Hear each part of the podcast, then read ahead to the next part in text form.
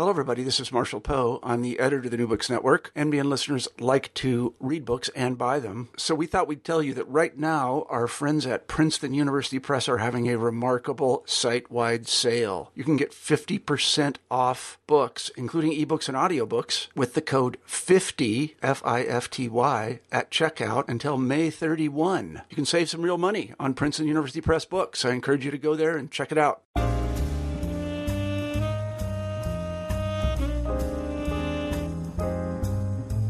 Greetings and welcome to the African American Studies channel of the New Books Network.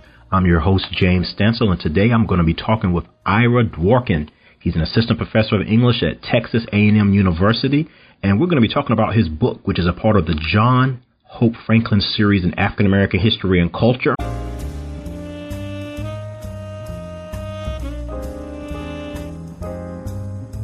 Greetings and welcome to the African American Studies channel of the New Books Network. I'm your host, James Stansel, and today I'm going to be talking with Ira Dworkin. He's an assistant professor of English at Texas A&M University, and we're going to be talking about his book, which is a part of the John Hope Franklin series in African American history and culture. And the book is Congo Love Song, African American Culture and the Crisis of the Colonial State, published by UNC Press. I think you're going to really like this interview. Ira's a great guy, and he worked a long time on this book project, putting it together. And you'll be able to hear his passion um, as you listen to this interview. So I, I hope you enjoy. And he's talking about the connections between African Americans and Africans in um, the continent of Africa. So enjoy. I'm your host, James Stansel, and I have the great pleasure today of being here with another Texan, just like me. Uh, what is the old expression that they say? We're, we're not from Texas, but we got here as soon as we could, right? So I'm here with Ira Dworkin. He is an assistant professor of English at Texas A&M University, and we're going to be talking about his book today that's published by mm, our friends at the University of North Carolina Press, and it's called Congo Love Song, African American Culture and the Crisis of the Colonial State. Congo Love Song. Ira, how are you doing today? I'm doing great, James. Thanks for having me. It is my pleasure. When I saw your book come up, as I'm doing my research for writers, scholars, and authors, I said, oh man, I got to get Ira. This is a great cover. It's a great topic. And, you know, you're from UNC Press. I have some bias there as a UNC grad. Um, but I was like, I got to get him on the show. So Congo Love Song. Awesome. But before we get into that, let's talk a little bit about your background, Ira, if you don't mind. Can you tell the audience a little bit about, you know, your, yourself, your background, where you come from, and maybe your interest in this topic in this book?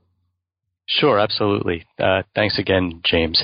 Um, so this book, well, I should say I am uh, I'm at Texas A&M University. I've mm-hmm. been here for three years in the English department. Right. Um, I'm originally um, from the East Coast. I'm originally was born in Philadelphia and grew up okay. in the suburbs there, and did most of my education on the East Coast as well, um, in a variety of areas from Afro American Studies and English mm-hmm. um, and American Studies. Um, this project itself, you know, comes out of several places. One is kind of the question about how Africa gets sort of configured within um, this idea of African American studies, right. um, and particularly within you know the field I'm working in specifically is kind of broadly kind of literary and cultural studies, mm-hmm. um, and so I, when I was doing my um, doctorate at the City University of New York okay. under the direction of Michele Wallace, uh, yes, um, you know, I had um, come across, um, among other materials, in the appendix to um, John Hope Franklin's biography of George Washington mm-hmm. Williams, he had included three pamphlets that George Washington Williams had written when he had gone to the Congo okay. um, in, 18, in 1890. Um, and reading these texts um, was really kind of remarkable and, you know, enabled me in a particular way to be able to think about how we understand um, Africa as being configured. So Williams, as really one of the sort of founders of African American history, mm-hmm. uh, is really kind of engaged with modern politics in modern Africa at the start of the sort of modern colonial era right. in really significant ways. Um, and that sort of developed into a dissertation. Um, it's much different than the book here, but it mm-hmm. did look at the Congo, and it looks specifically at the sort of period immediately before Marcus Garvey's arrival in the United States in 1916. So looking at the 1890s and early years of the 20th century. Um, because during that period, um, you know, one of the things we get this idea that sort of Africa is, cons- you know, configured as a kind of romantic homeland, and certainly, um, you know, it has many resonances um, for Black folks in the U.S. in that way. But one of the things I sort of uncovered, sort of beginning with Williams and some of the other figures, um, looking at the archives of historically black colleges and universities, looking in the black press, you start to see engagements with modern Africa right. that are part of that story as well, and that are very much part of a kind of modern political discourse.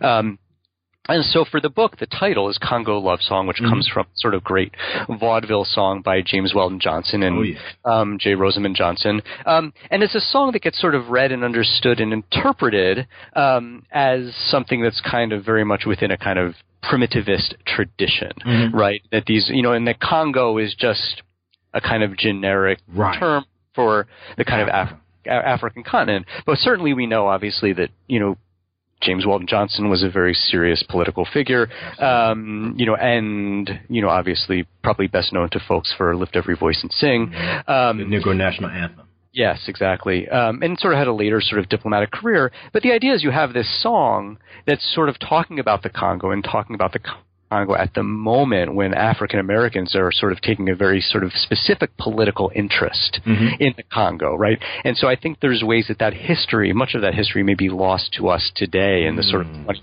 mm. century. But certainly for folks who are sort of listening to this song, which was a huge seller. I mean, sold, mm-hmm. I, um, you know, the um, you know the music which would have sold was sold and sold internationally. When people heard the Congo, what they thought about was they thought about King Leopold's human rights abuses, and right. folks, um, and folks who were familiar with Johnson's work sort of would have been familiar with the work of African American activists around that issue at that moment, right? And so the meaning of that song is transformed from you know something that's kind of primitivist or vaudeville um, into something that's really kind of engaging with um, the politics of colonialism at that particular moment. Congo love song. You know, maybe we can get it playing in the background or something while we're doing yeah. our yeah while we're while we're doing our interview. wow. And so um, I like to ask the writers and the and the scholars, um, Ira, you know, I know you mentioned this was related to your dissertation, but you know, in terms of working on the book project, about how long do you estimate that it took for you to complete this project? Yeah. Um, so it took me. Um, it's taken me more than 15 years. I mean, I wow. finished the, the dissert. I mean, since the dissertation, mm-hmm. it's been um, the dissertation was finished in 2003, okay. um, and I've been able to kind of continue to work on, um, you know, to sort of expand. I mean, so it's a very di- project looks very different than it did at that time. Sure. But during that time. Um, you know, I've had the opportunity to be a visiting professor, mm-hmm. um, the University of Kinshasa in the wow. Democratic Republic Congo for a year. Um, you know, done multiple research trips there. Mm-hmm. Uh, you know, I spent prior to coming to Texas, I spent six years um, in Cairo, Egypt, at the American University in Cairo, teaching there. Um, you know, and which has enabled me to do, and, and as, well as sort of conducting a lot of extensive archival research mm-hmm. um, in the United States, particularly at HBCUs, um, but also at um, the Presbyterian Historical Society, okay. Um, where um, which had a cohort of African American missionaries traveling to the Congo in the late 19th and early 20th century. Okay. Uh, doing additional research and presentations both in Democratic Republic of Congo, also in Europe, particularly in Belgium, mm-hmm. uh, which was the colonial rulers of the um, Congo for region, much, of, right. much, of, the 20th century. Um, and so being able to kind of do that kind of work and bring that kind of you know that kind of archival practice to bear is um, um, that sort of explains in part some of the um, you know the the time that's been spent um, you know to bring this project to publication. Right. So it wasn't just straight line. This is all that you were working on. It was kind of you know zagging lines, but you got there. Yeah, no, absolutely, absolutely. And I mean, I'm glad for the opportunity to be able to kind of have shared this work with sort of colleagues in the Congo and you mm-hmm. know elsewhere. Um, you know that I've been able to sort of work in, in Egypt and places where I've been able to do kinds of um, you know a lot of the research um, and writing for this project, as well as in Texas, I should say as well. So. Yeah.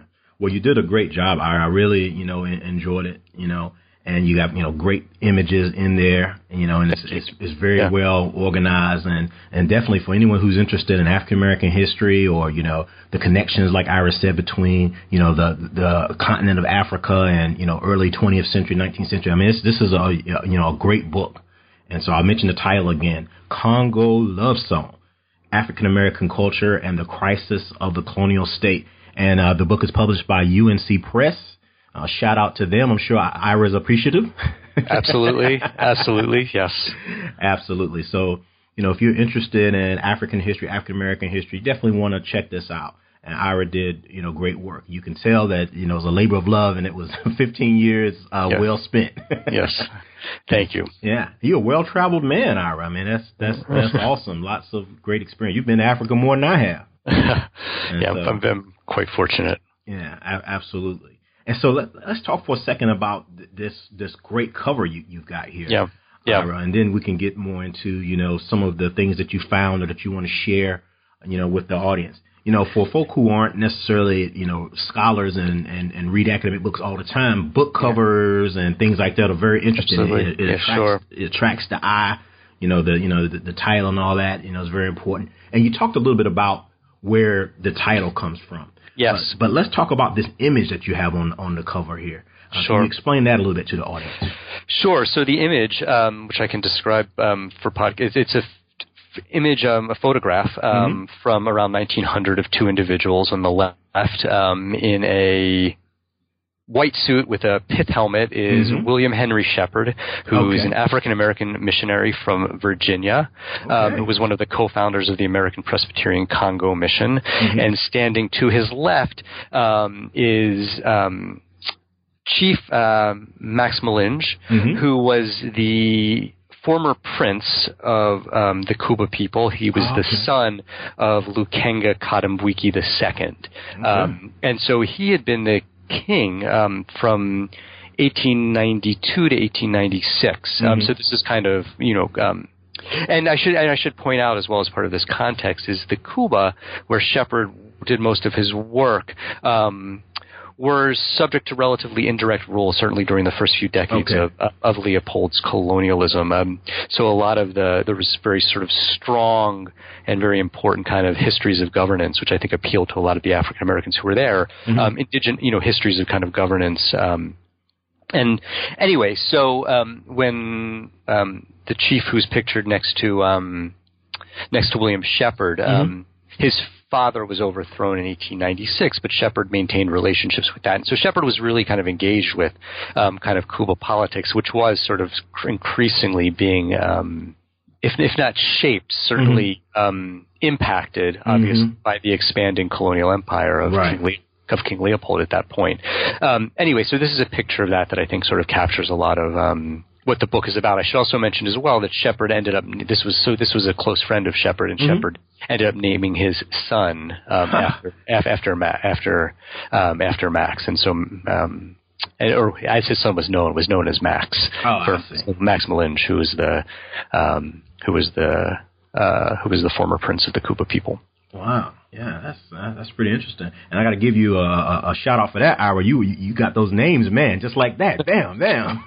that's that's that's it's um, part part of uh, 15 years. Oh, uh, okay. Uh, yeah. Of work on this. And I guess the other thing I would mention as well is this this photo I should say as well comes from the archives of the Presbyterian Historical Society, okay. um, which is located in Philadelphia, and okay. they've been sort of wonderful in helping with that and some of the other images um, that Great. I've been able to include in the book. Yeah, yeah, and as I mentioned before, man, these images are, are great.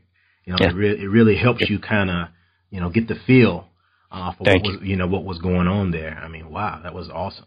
And so, you know, I often asked the, you know, authors this: Did you choose this photo, or is it one of several that the uh, publishers, you know, let you choose from, or you know, what, what was your, you know, kind of say so in it? Yeah, no, I mean, I did. I mean, I, the press was really great and sort of mm-hmm. really kind of understood what my in, and shared, I think, my vision for what mm-hmm. this project was. Um, I mean, there are other images that I have and images that I like as well. I mean, this image, um, which I think probably says something about the kind of material of the archives. I mean, a number of the images are not as sort of high quality as well, um, okay. just because just because of where they are in the archives, and um, you know. But this is a sort of you know, there's we have sort of a pristine kind of copy of this, which kind of looks, you know, is quite remarkable Um, mm-hmm. You know, here as well, um, and so obviously this is um, you know something that I think really kind of you know represents quite a bit about the book, and I think is um, oh, I um, agree. You know, folks uh, really enjoy. Although I have a number of other images that I'm quite fond of as well inside the inside the book as well. All right.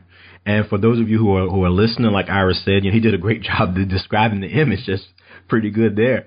Um, but you can go to our, and you may already see this on our New Books Network page for the New Books in African American Studies. We've got a blog page set up, and I've got some information about Ira there and, and the book. You can click through from that page, and it'll take you right to um, our partner Amazon, and you can purchase the book from there. You can also link to Ira's uh, uh, university page, you know, as well, and the publisher page, so you can see the image right up there um, that he described. And I tell you, with that great description, you, it's probably right in your head. Right?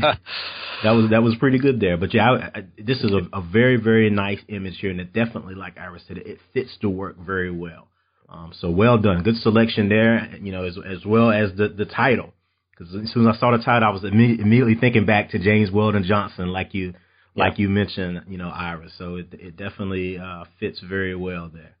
Good job. And the book is Congo Love Song African American Culture and the Crisis of the Colonial State. And we're here with Ira Dworkin. He's an assistant professor of English at Texas A&M University. And the book Congo Love Song is published by our friends at UNC Press.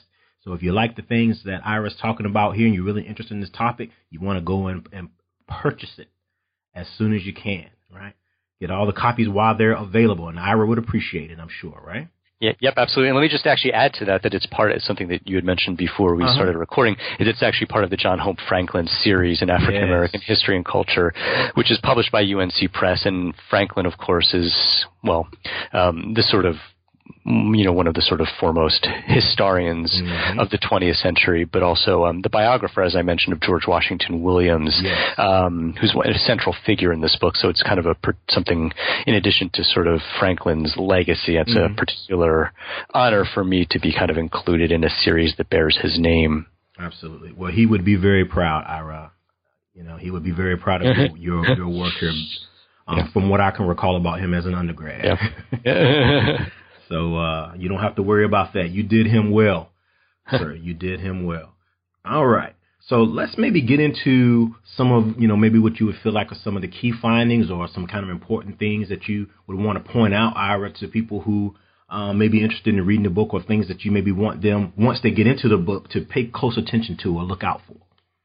Yeah. Uh, wow. Thank you. Um, so, I mean, I think there's a number of things. I mean, I think one of the things I had mentioned before mm-hmm. was, um, you know, trying to think about this earlier tradition um, in the, the, late 19th and early 20th century. Right. Um, whereas, there, you know, there are these moments, um, you know, certainly around the Garvey movement, certainly around the Harlem mm-hmm. Renaissance, Marcus certainly Garvey. around, yeah, absolutely, um, and certainly around you know the independence movements in Africa in mm-hmm. the 19 late 1950s, early 1960s, um, when they're very clear um, connections between African American communities um, and the African continent. Um, and one of the things that I'm really kind of interested in exploring in this book is what happens if we look at this as part of a longer kind of cultural history mm-hmm. as well. Um, so, for, if I can give, so the last chapter of the book um, mm-hmm. is on Malcolm X and Malcolm X's sort of work around the Congo during, you know, really the final, yes. final, final months of his life. Um, and so, one of the sort of things I described there that kind of makes this point is that when he was giving an interview um, or in, as part of a debate in late November of 1964, Malcolm X was, and this was after um, the U.S. had effectively had had provided air cover for Belgian mercenaries invading um, Stanleyville, which was a rebel-held region. Mm-hmm. Um, it's Kisangani is what the sort of current name of the city is. Um, and Malcolm was debating this, and Malcolm, um, as part of this debate, was someone who's, um, you know, they start talking about history during the colonial era. Right. Uh, and so, and one of the things that Malcolm mentions at this point is that he had been reading a book published by Mark Twain called King Leopold's Soliloquy. Mm-hmm. Uh, which was a book from 1904 when Mark Twain, um, of course, the famous white American writer, mm-hmm. um, you know, was involved in the Congo reform movement. Um, well, part of that book that Twain's writing is actually based on um, the an eyewitness report of William Henry Sheppard, the African American oh, wow. yes. the African American missionary who's pictured on the cover of this mm-hmm. book as kind of central figures who kind of appears sort of quite consistently um, throughout you know throughout the book mm-hmm. itself. Mm-hmm. And so what you have in that case of Malcolm, who in 19 is you know in 1964 talking about the Congo, he's also making connections that harken in a relatively straight line mm-hmm. back to this earlier history and this history of William Henry Sheppard, for instance, um, you know in the in the 19th century as well. And so you have this kind of much longer trajectory of African American engagements, um, and it's not an unbroken line by any means, but mm-hmm. I think it's one that we want to kind of think about, and I think there's a particular value to kind of thinking about it holistically. Um, and so I think that's certainly part of um, what I want people to come away. F- um, you know, away from the book mm-hmm. uh, within a kind of appreciation for. Um, I mean, another kind of piece that I think is kind of intriguing as well through a very familiar cultural text mm-hmm. um, is Langston Hughes's poem "The Negro Speaks of Rivers." Yes, um, one of my favorites. Uh, yeah, absolutely. I mean, mine too, and I think for so many people. Um, as well. And so when he sort of talks about the Congo, you know, we can kind of understand, well, what, what is it that Hughes is writing about when he's mm-hmm. writing about the Congo? What does that mean in sort of 1920 when he's writing this poem? Um, and one of the things, I mean, sort of Hughes was involved in the NAACP at this point. Mm-hmm. James, you know, at, at, this point as well. And, you know, this is also the time when James Weldon Johnson is inviting um, William Henry Sheppard to speak at NAACP meetings. Um, you know, there's connections between, you know, Du Bois, W.E.B. Du Bois, um, you know, Johnson. And, you know, so these are f- figures who would have been much more quite familiar um, in the their day, and certainly who would have been familiar as well. You know, appearing through things like the Crisis magazine mm-hmm. um, and other kinds of you know publications of that time. Um, and so that what we see is you know we think about that poem as sort of being representative, of kind of you know sort of connections to kind of a um, ancient and sometimes classical history, which it is, but it's also operating, I think, and this is certainly part of Hughes's genius, operating on kind of multiple levels, including one that we can kind of understand through, um, you know, African Americans who are traveling, um, who are traveling in the Congo. Part of this history is, which is worth mentioning as well, is when you think about um, Sheppard and other folks. I mean, you know, the the people I'm writing about, um, you, you know, were the products of HBCUs, as mm-hmm. I mentioned as well. Um, and the history of HBCUs is one that includes colleges and universities, right? Yes, yes, absolutely. Um, which have had long histories of engagement with Africa. Um, through their graduates working um, working in Africa, as well as in the case of um, you know some of these figures, significant numbers of African students attending these students, really going right. back to going back to the 19th century. Um, and so when we think about how they understood Africa, um, you know, we you know need to understand and sort of look at the you know look at the archives and papers and publications of a lot of these locations um, to be able to kind of fully, I think, appreciate um, that history. And, and the idea is that what you get then is you get Africa is no longer purely a kind of um, an abstract, yeah, abstract concept for them. An, an, an, abstract concept. You know, it's something that they're engaging with. Mm-hmm. You know, really across the continent, and not mm-hmm. just in mm-hmm. terms of the Congo, in much more concrete and material ways. And that's, I think, one of the things that I'm trying to bring attention to with this book. Absolutely, and I think you did a you know a great job with it for sure. And you know, when, you know, when you and when you mention that, you know, you're talking about like it's more of an abstract concept, probably for us today than it, you know, unless you're attending an HBCU or somewhere where you have students yeah. who are coming like from, you know, from the con- continent. You know, I think just an, an average African American person in some small town or something, Africa seems like it's a universal way. It could be like Mars or something. It's not something yeah. that they may be as familiar with. No, I mean I think that's right, and I think part of the sort of challenge is that I think you know in a way, um, you know, even and you know again, sort of thinking about kind of um, this sort of, I think I don't think it's reach to talk about the kind of larger failures of sort of the mainstream press mm-hmm. in the U.S. to kind of cover modern African politics. Um, but I think there's a lot of assumptions, and there's examples of this, and even examples I mentioned in the book. There's examples um, that we tend to project, you know, our own kind of um, sort of collective ignorance around these issues. Mm-hmm. Um, you know, we assume that it's always been that way, right? We assume that it's always been um, you know, that way in the 19th century and in the early 20th century, but that's certainly not the case. I mean, certainly I think folks who spend time with, um, you know, reading the black press from the 19th and early 20th century are able to kind of get a pretty clear understanding that, you know, there was very, very sort of sophisticated forms of engagement with modern Africa that have a kind of long history. And I think, mm-hmm. um, you know, which people like George Washington Williams and people like William Sheppard and people like Althea Brown Gitz, um, Ed Edmiston, who I write about in the book, mm-hmm, um, mm-hmm. and were, and even someone like Booker T. Washington, who I write about in the book as well, were really kind of familiar with. Um, Pauline Hopkins, who was an editor of the Colored American magazine, um, you know, wrote about a lot of these issues in the early 20th century as well. And they're things that shape, um, you know, I think a lot of the kind of cultural practices, whether it's something like Johnson's Song, which mm-hmm. is the basis for the title, or we talk about the fiction of someone like Pauline Hopkins, um, mm. fiction that she was publishing in the Colored American magazine, um, or the poetry of Langston Hughes. Um, you know, there's a litany really of examples of folks whose ideas of Africa come from a range of sources, and those sources are really part of a kind of engagement with the politics of colonialism um, in ways that I think are really worth um, you know, considering and exploring and reflecting on. Yeah, absolutely. And you know, I was a, a history teacher in the you know high school classroom for almost 20 years, and um, it really would disappoint me to hear students, particularly you know students of color. And you know, when we talk about Africa, that they're, they're thinking that you know you used to have people over there with no shoes on, and they're living in grass huts and and you know all that, and not realizing that you know you know you have you know modern society there as you you know as you do today. You know.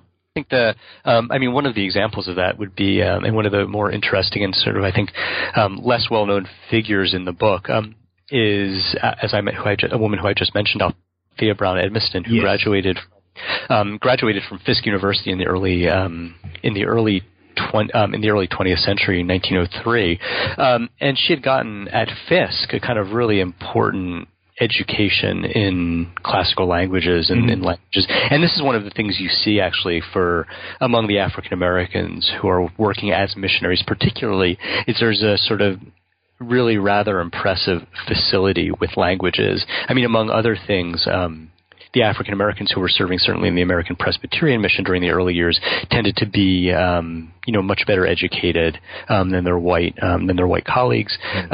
So Althea Brown Edmiston, um, when she works, um, um, you know, she really kind of commits herself to working on a dictionary um, mm. of the hmm. Shang language, which is the language of the Kuba people, um, and it's a project that she works on um, even longer than I worked on, much longer on Congo Love Song, um, about th- thirty years. Um, and it's a wow. project that she, and it's a project, and, and um, during that time, of course.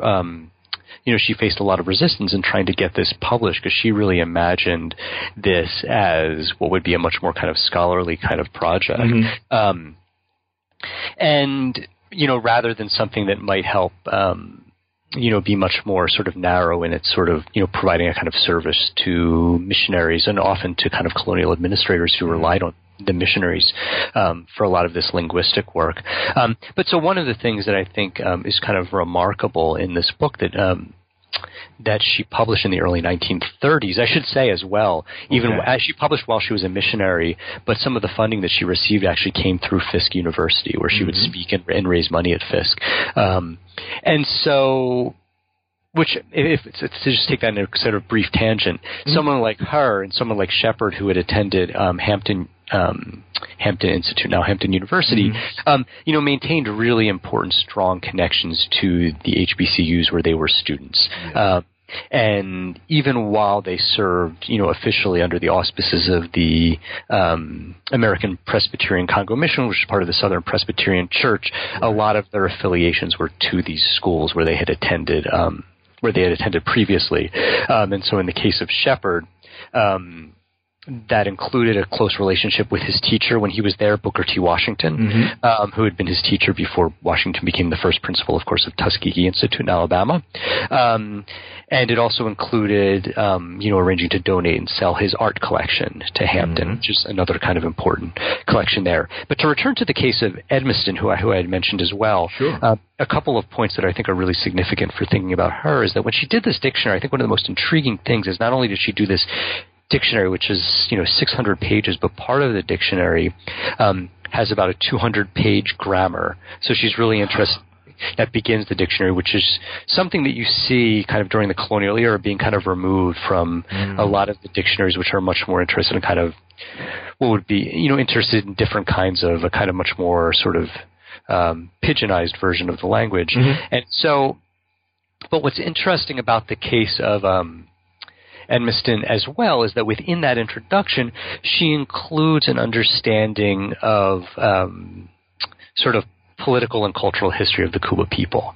And so one of the things she points out, the long history of, of woman suffrage, right? You know, noting that women, women had been sort of voting members and had been senators and sort of political figures within the kind of, you know, political systems that had existed prior to the colonial era mm-hmm. among people, right? And so she's someone who's really kind of engaging and understanding that kind of history that you're pointing out, mm-hmm. um, kind of pre-colonial history as part of a very particular kind of, you know, very at that point a very kind of contemporary and immediate political history. Mm-hmm. Um, and so that's something that she's kind of directly engaging with.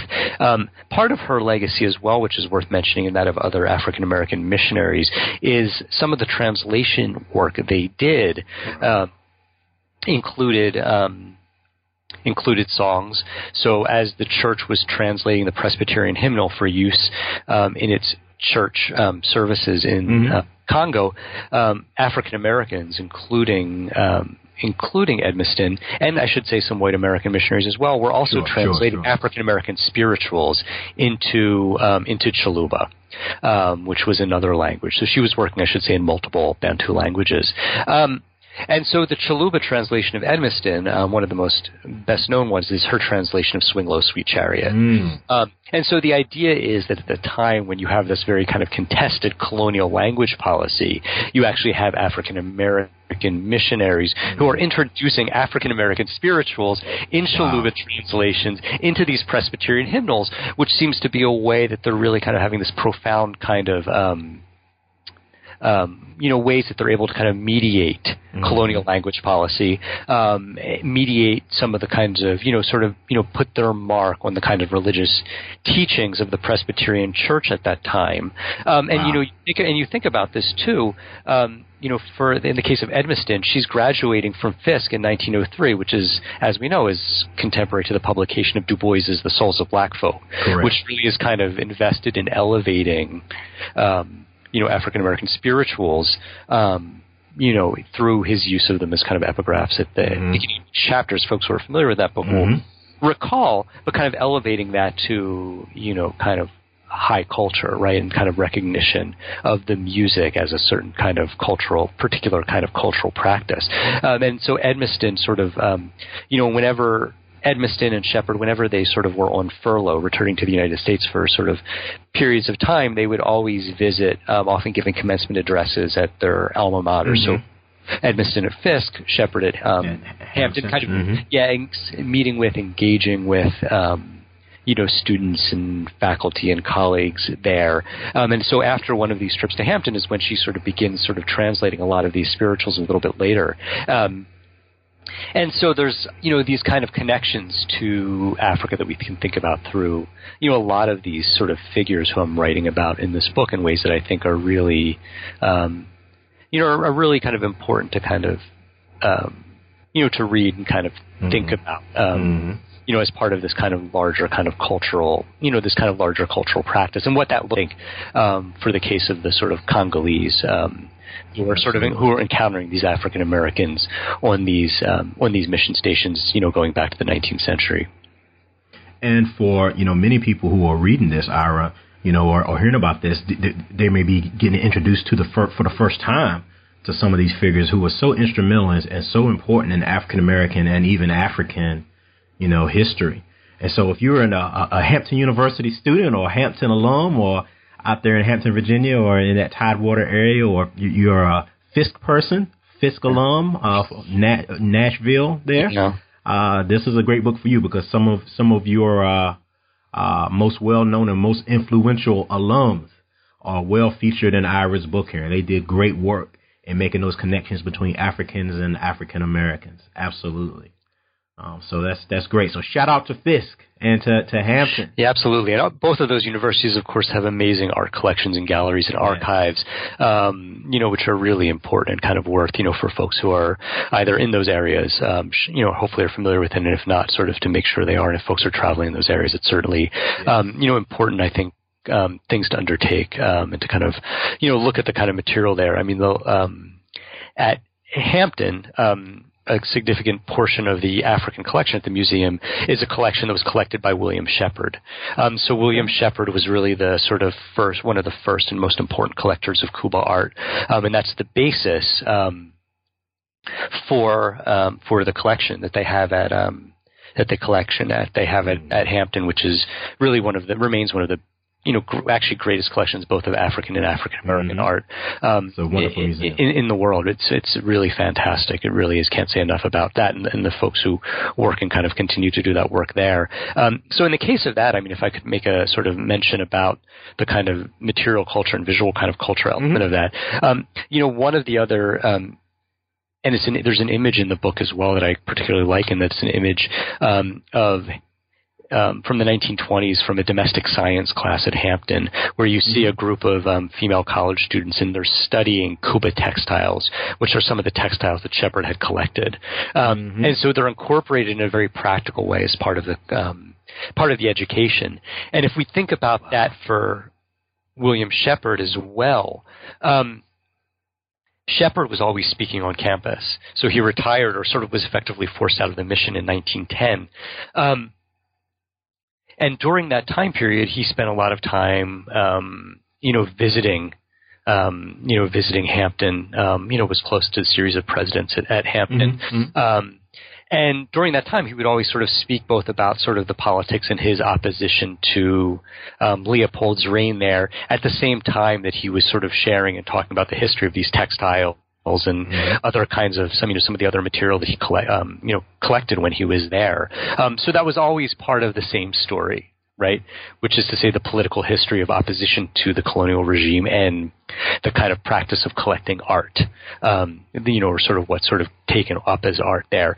And so, I mean, one of the things when we think about Hampton in particular, when we think about the kind of amazing kind of art department that was started there really in the 1940s, um, when both um, Charles White and Elizabeth Catlett were visiting there, and Charles White did his great Catlett, yeah. and and when Charles White did his great mural there, um, contribution of the Negro to democracy, um, which is fantastic mural that he did, um, and a number of other artists who came through there. But during that time, one of the most famous um, undergrad, some of the most famous undergraduate students there were Samella Lewis, the great art historian, and mm-hmm. John Biggers, um, North oh, Carolinian, yes.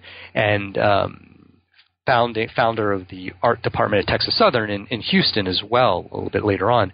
Um, so he, when he came there, um, this was in the late 1930s, early 1940s, there was a professor there who was um, a Jewish refugee from Aus- Austria named Victor Lowenfeld, who was also an artist and had been the director of the African Art Museum. Um, in um, in Vienna prior to mm-hmm. um, coming in. A number of um, as has been well documented, a number of the Jewish refugee um, scholars um, coming from Europe um, um ended up teaching at HBCUs. Um, yes, they did. In, throughout the U.S. And, and Lowenfeld became a mentor to um, Samella Lewis, John Biggers, and others at a time when he was sort of founding the art department as well.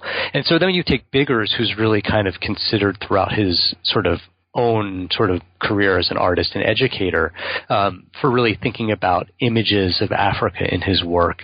He made a famous trip in 1957 um, to newly independent Gold Coast, Ghana, um, and you know, did a series of images that were based on that a famous book called The Story of Anansi.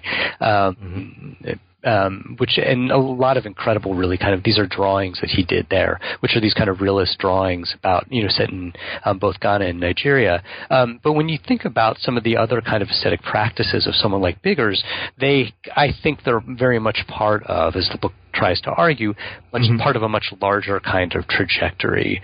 Um, in other words, someone who studied African textiles in the early 1940s before all of this, and we can kind of see, you know, people have written about the kind of geometry um, right. and the stylistic dimensions of a lot of um, Biggers's later work, including, I should say, a number of the murals um, that, mm-hmm. that are there in Houston today. Um, and that they kind of draw on this earlier tradition and the kind of aesthetics of that tradition that he would have learned from like someone um, from someone like William sure. Sheppard's collection, um, and someone you know, and as William Sheppard is someone who he would have been quite familiar with, although Sheppard was himself deceased at that point. Um, mm-hmm. The other kind of connection that I would make. Um, that's kind of worth thinking about. Or I just kind of mm-hmm. another point about Biggers here that I think is really interesting, in that you know by the time that Biggers got to Hampton, the person who recommended him to Hampton was his the principal of his high school um, in North Carolina okay. at Lincoln Academy in um, um, in North Carolina, and he was a guy named Henry Curtis McDowell. And Henry mm-hmm. Curtis McDowell became principal of that school after having been a missionary himself in Angola. Ah. Um, and so used to talk to Biggers when he was in high school about Angola, which was also, um, you know, part of the ancient Congo, Congo with a. K, part of the ancient Congo kingdom. Um, and so Biggers, you know, as someone who sort of trained generations of artists himself at Texas Southern, where he founded the art department in the early 1950s, um, you know, is someone who really would have had all of these other kinds of connections to Africa, uh, mm-hmm. to modern Africa, through someone like McDowell, through his studying of Sheppard's collection during his time at Hampton, through other kinds of um, um, connections that he would have sort of encountered and kind of continued to encounter at some place like um, you know, at Texas Southern as well, where there were other mm-hmm. artists who were traveling to Africa during that time period. Um, and so I think those kinds of connections, when we think about this kind of diaspora, we want to kind of think about these kind of ongoing kinds of engagements mm-hmm. that we see right. in, in the work of someone like Biggers. And in the case of someone like Biggers, even when it is that Biggers is kind of right, you know, drawing images as he did of, you know, um, Houston architecture of shotgun houses uh, mm-hmm. throughout the city and stuff like that. That's something else that I think is really kind of informed by his kind of you know academic studies. mm-hmm. um, you know, of African textiles and the kind of geometric dimensions of that work, um, you know, going back to Hampton, if not before. Yeah. Wow. And, and all all these things and more you can find in Ira Dworkin's book, Congo Love Song, African American Culture, and the Crisis of the Colonial State, published by UNC Press. And who is this man with all this knowledge of African and African American culture? His name is Ira Dworkin, and he's an assistant professor of English at Texas A&M University. So he is an, an Aggie. We will not hold that against him. Ira, it's been it's been really great talking with you, and man, I could I could talk with you all day and feel like you know I just my knowledge would increase by ten or twenty uh, you know, the the more that you talk, and and definitely, you know, I can hear that that fifteen or so years of hard work that you that you put into this, Ira, and you know, we all as as readers are, are going to benefit. Uh, from that, from the efforts that you put in. So again, hats off to you, and, and thank you for having this interest because it's really going to educate and inform me and many other others who you know maybe didn't know about or couldn't always make the connections. Yeah. Which is important because you make yeah, those connections yeah. between um, Africans and African Americans in the 19th and, and 20th century there. So thank you so much for, for that. I mean, this is a great work, and I definitely encourage you all, if you're interested in African African American history, um, to pick up Ira's book, UNC Press. You can click through and pick it up, you know, right through um, the podcast page on New Books Network, and uh, it's it's a great thing to add to your collection. And I guess you know Ira may be coming to your town. If not, do you you know are you open to people getting in contact with you, Ira, if they have questions or, or want to communicate with you? Yeah, sure, absolutely. It would be my pleasure. Um, you know, for folks who read the book or are interested in the topic, um, mm-hmm. you know, I have a website where there's contact information, which is just iradworkin.com, and also mm-hmm. folks can reach me through there's contact information on the um, on my faculty page at the Texas A&M University English okay. department as well. So. Yeah, so definitely re- reach out. You know, uh, you never know. You could be uh, in Ira's next work. Absolutely. Uh, you know, as scholars, you, you never know where the uh, where the work takes you. Um, so you know, someone may be a descendant or something of Mr. Sheppard. yeah, yeah. I, I, I, should say I have uh, I have explored the uh, Sheppard doesn't have any living descendants, Oh. but, but I but I think the sentiment uh, your, sen- right. your sentiment presides because certainly there are Yeah. there are figures in the book who do have sort of descendants who I've had the privilege of being in touch with as well through this process. So Yeah, a- absolutely. And so, um, I, you know, I guess it would, you know, around this time, because I don't want to keep you all day, Ira. You know, again, we could talk all day, but I want to know you've got some, some classes and family and things that you've got to uh, um, be involved with a- as well. Um, but if you don't mind, maybe you, you can share with us some of your current projects or future projects or places that uh, our listeners could find you if they're interested in some of your other work. Yeah, sure, absolutely. Um, yeah, I mean, I guess I can. I'll mention a few things. Um, if you Sure. don't mind, one is, um, you know, one of the things I had I had mentioned, or one of the figures I had mentioned was Pauline Hopkins, who was the Oh, editor. right. Um, you know, really best known today as a novelist. Um, wrote three serial magazine novels and also Mhm. published Contending Forces. Um, and she was the editor of the Colored American magazine, which was based in Boston in the early 20th century. Um, so a number of years ago, I published a collection of her nonfiction writings, uh, and which is to say that I think you know there's a number of kind of archival sources, you know, based in things like the Black Press, um, you know, where folks can really kind of understand um, and come to think about um, the ways that sort of African culture, African kinds of engagements, um, you know, really would have, um, you know, were really kind of instrumental um, within kind of African American print culture uh, Right. during during that era. Um, so I think that's kind of a really kind of important, um, or an example of a kind of important kind of resource or important kind of context for some of this Mhm. and trying to make it, um, you know, so folks can do certain kinds of um, certain kinds of research. Um, hmm you know, this project's taken me in a few different directions. One which I'll mention relatively briefly relative to the book. That there's also a, Sure. um, you know, a chapter in the book when I think about um, and I examine um, Patrice Lumumba, the first um, prime Right. minister um, of independent Democratic Republic of Congo, um, who was assassinated um, by um, the Belgians with help from.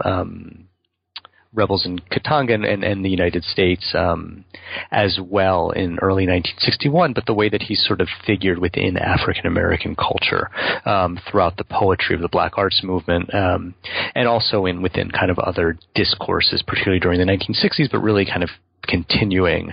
Um, and I should say, even continuing to this day, we recently had. Um, Earlier this month, uh, Chokwe Antar Lumumba was inaugurated as mayor of Jackson, Mississippi um, Wow. and who, like his father, has his name, um, you know, f- you know, takes his name, um, you know, Mhm. from, um, you know, two generations from Lumumba as well, um, and is, you know, the mayor of the largest city um, in the state of Mississippi. Um, the but the Lumumba, I think this moment is sort of intriguing and fascinating as well because the kinds of engagements that African Americans had with Congo post independence. So this is something, um, and I'm raising this now because this is something that I'm hopeful to kind of consider um, in some other ways. Um, so after after independence. Um, there were a number of African Americans who traveled to the Congo and worked there and lived there, um, including some who were recruited by Lumumba himself during a short visit he made to the United States shortly after um, his inauguration in late 1960 to appeal to the United Nations um, for the withdrawal of Belgian um, of Belgian troops. Um, and so during this time, he met and recruited a number of um, African Americans, and I, I mentioned some of this in the book. Um, but the community that emerged there, um, you know, during um, you know, let's say the first five years of independence is really kind of remarkable. Um, and it's, it's certainly not as well known and I think as well studied, for instance, particularly as um, the communities that we know about, for instance, in Ghana, um, which is the subject of sort of Kevin Gaines's remarkable research. Um, but I think there's a community there that really brings together a number of um, really important, kind of interesting figures, um, you know, that I'd like to kind of get to spend some more time with as well. Okay. Um, the second um, project, and this is a, the book that I'm kind of really mostly invested in at the moment is a Okay. book on a different topic, but I think I can make connections as well, which is a book on um, a man named Nicholas Said. Um, and Nicholas Said was from Northeast, um, 19th century figure who was from Northeast, um, let's say Northeast Nigeria around Lake Chad. Um, and he was someone who was captured and enslaved to the trans-Saharan trade and was enslaved Ooh. in North Africa um, in the you know 1840s and 1850s, um, in Europe um, and Asia during this time period. He's emancipated and comes to the United States as the Civil War is beginning. He comes as a free as a free person to the United States, and immediately um, soon thereafter enlists um, in the Union Army. Um, and he fights for the Massachusetts 55th Regiment, um, Okay. which was founded after the Massachusetts 54th, which is sort of the famous subject of the movie Glory, and um, headed by um, whose white commanding officer was Robert Gould Shaw. Um, and so Said joined this group of the 55th, which was this kind of remarkable group um, of, you know, highly educated African Americans sort of committed to, you know, their own emancipation and fighting for their own Sure. emancipation. And he was a kind of part of this community and published several autobiographies um, after about his experiences um, in Africa, his experiences in Europe, primarily about his travels, also about his um, religion. Um, you know, he was a Muslim. Um, we, and we, we know of other Muslims and other African-born figures who fought during the Civil War. Um, But so the what I'm interested in doing is kind of thinking about these kind of two autobiographies that he, you know, um, wrote um, during the 19th century. Um, as being kind of central texts of an earlier African American discourse, one that engages in very, very concrete and material ways with both Africa and Islam um, Mm. during this time period. And, you know, the sort of connections to this Congo project, which might not seem, um, you know, immediately obvious, are, you know, the questions that animate both of these projects are really questions about how African Americans at different points um, during this time, their engagements with Africa and connections to Africa were much more material, and they came through kind of individuals like Nicholas Said or William Sheppard. Um, you know, just to sort of take two examples, right? And so what we can sort of take away, not only from kind of studying these individuals as individuals, but as individuals that are part of these communities, right? And so for Sheppard, it's part of, you know, thinking about him as part of this community around Hampton or Edmiston around this community around Fisk in particular. Um, if we're thinking about, um, you know, someone like Nicholas Said, you know, a community of African Americans around sort of the Massachusetts 55th and what we know the kind of, you know, the kind of culture of that kind of community was like, um, and other sort of networks and places in which his kind of work circulated. And so I think it's a kind of really, you know, I think it kind of really builds on a lot of the really exciting work on the African diaspora that's taking place and really enables us to kind of think about the kinds of knowledge um, and religious practices, particularly around Islam, um, that have these really kind of much longer histories um, in the United States um, than we often tend to kind of acknowledge. Right, right. People don't even realize, you know, that um, yeah, African Muslims. Go, I mean, it goes way Yeah, back. absolutely, sure, sure, certainly. You know, in history. Yeah. Well, Ira, both both of those sound pretty good to me, man. You know, you got, we got like Con- Congo love song too, sort of. Not exactly, but And yes, then- I, sure, sure, sure. and then um and then we have you know your your your other uh you know project where you're kind of talking about that uh you know that that African Muslim that you know around Civil War uh, and post Civil War in America you know so when you get those ready to go definitely we want to get you back on the program Ira for sure Absolutely. Anytime. wow yeah so yeah those sound those sound great so uh, listeners, if you know you you've, you've heard Ira mention his his topics there, if you've got any information or any interest or anything you can share with them or to help, um, definitely he would love to hear from you. I'm sure. we'll make you make your research a little easier. Sure, I'm I'll sure. always love to be in touch with folks for sure. Shared interests. Yeah, yeah, absolutely. So yeah, Ira, thank you so much for spending some time with us to, today. It's it's you know it's summertime and you're you're kind of relaxing a little bit from uh, that ch- that challenging uh, school year, and you know it's it's summertime with with family. So you know, so I really appreciate you. Uh, you know, taking some time with us on the African American Studies channel of the New Books Network and, and sharing your, your book with us. And we talked a little bit offline. You know, you're not too far away from here in Houston, so we got to get you down here, and I'll show you around, man. And you know, I'll, I'll show you a good time, and you know, you can we can hang out and do some Houston stuff. How about that? Sounds that? great. Anytime. Love that. Uh, it, it, sounds great to me too. And so one more time, you know, and, and I can't emphasize this enough. Uh, enough. I really love Ira's book, and it's called Congo Love Song: African American Culture and the Crisis of the Colonial State, published by UNC Press. And Ira Dworkin is his name. He's an assistant professor of English at Texas A&M University. So definitely check his book out, and you know. Uh, you know, you can get in contact contact with him if you have any questions or any, you know anything you want to talk with him about. If you really like the book, he'd really appreciate that. Or yeah, drop drop us a line at the New Books Network, African American Studies channel. You know, if you can't if you can't reach Ira, share it with me. I'll definitely get get it to him. All right. So we're going to close out here. Ira, if any last thoughts or comments you want to share with the audience before we go? No, I mean, thank you, James, for the interview. Thanks for the work that you do, and uh, thanks to folks for listening. It, Absolutely, and definitely, if you're in the Houston area, I'm I'm already talking with Ira about getting them down for a book talk. So don't worry about that.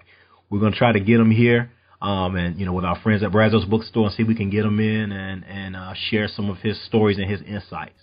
Um, so on that note, we're gonna let Ira go and hang out with his family a little bit during the summer. But thank you so much for listening. And Ira, if you can tell our audience goodbye. Goodbye, and thanks for everything.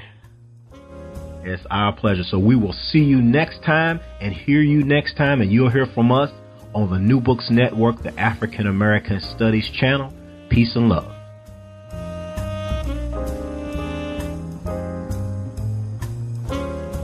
All right, we're back here on the African American Studies channel of the New Books Network. I'm your host, James Stansel.